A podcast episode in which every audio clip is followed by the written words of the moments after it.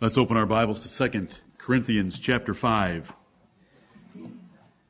With trembling joyfulness, I stand among you this morning with a thankful heart, and I hope that all of us are reaching toward unspeakable joy and full of glory Amen. in our hearts and minds. 2 Corinthians chapter 5. We have come into this house and this meeting place today to hear and be reminded of things that are not taught or believed outside in the world, though there are other meeting houses where the saints of God and children of God are gathering together today as well.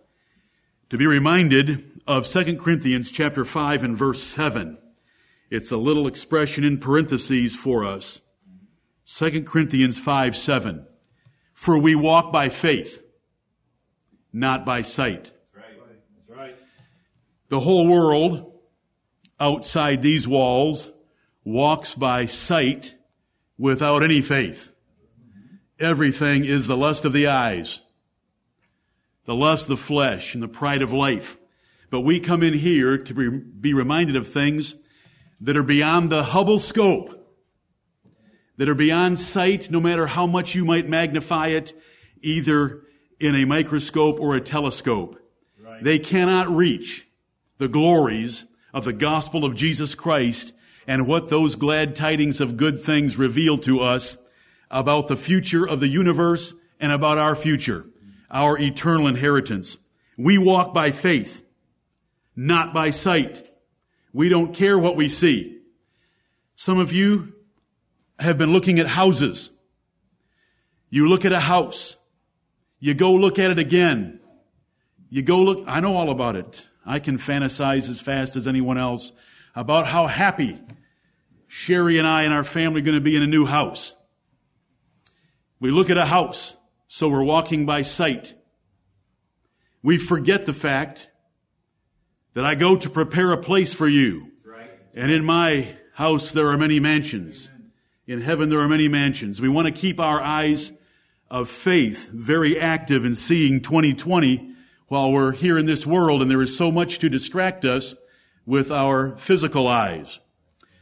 You look in the mirror and you worry about your body, either good or bad, or you think about your body, either good or bad.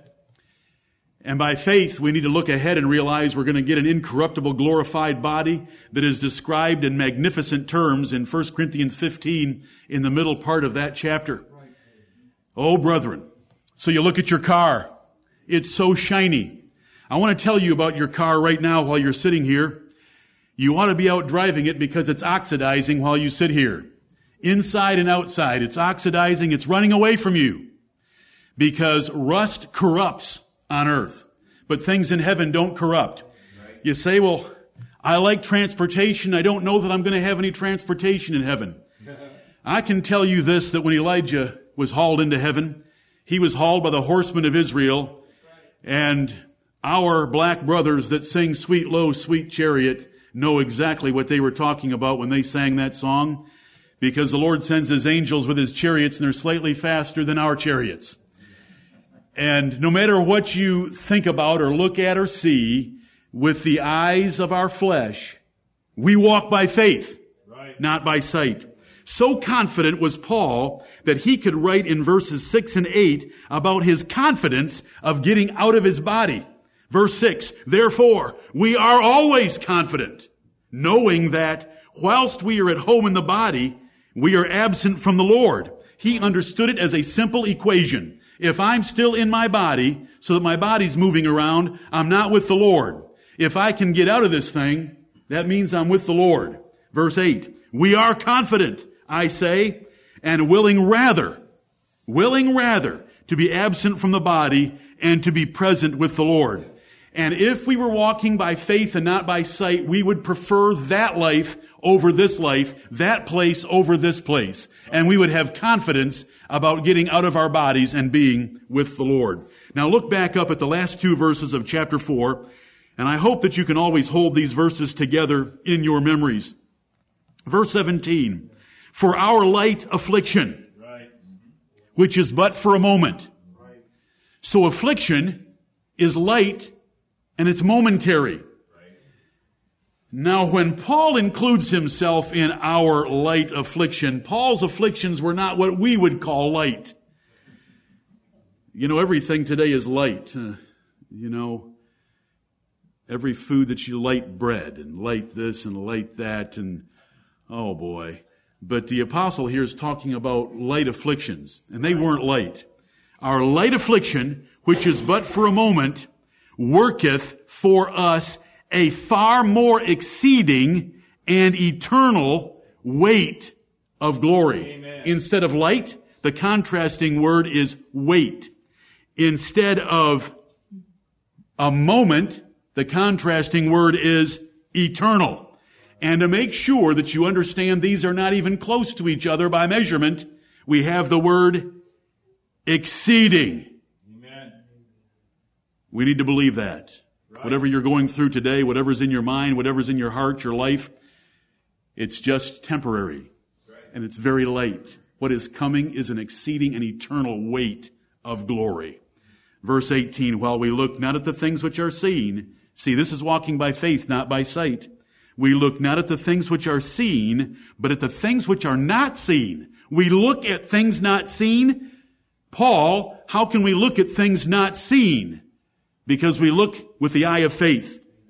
For the things which are seen are temporal. Anything that you can see with your eyes is temporal and it's going away and it doesn't amount to much. But the things which are not seen are eternal.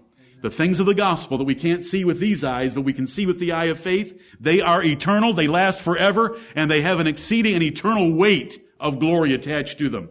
And if we would, right now, confess our sins to Almighty God for being too enamored with the things of this life, and we would focus our attention and set our affection, as the Bible tells us in Colossians 3 2, on the things above, we can be filled with joy unspeakable and full of glory. Amen. Help us to that end, Father in heaven.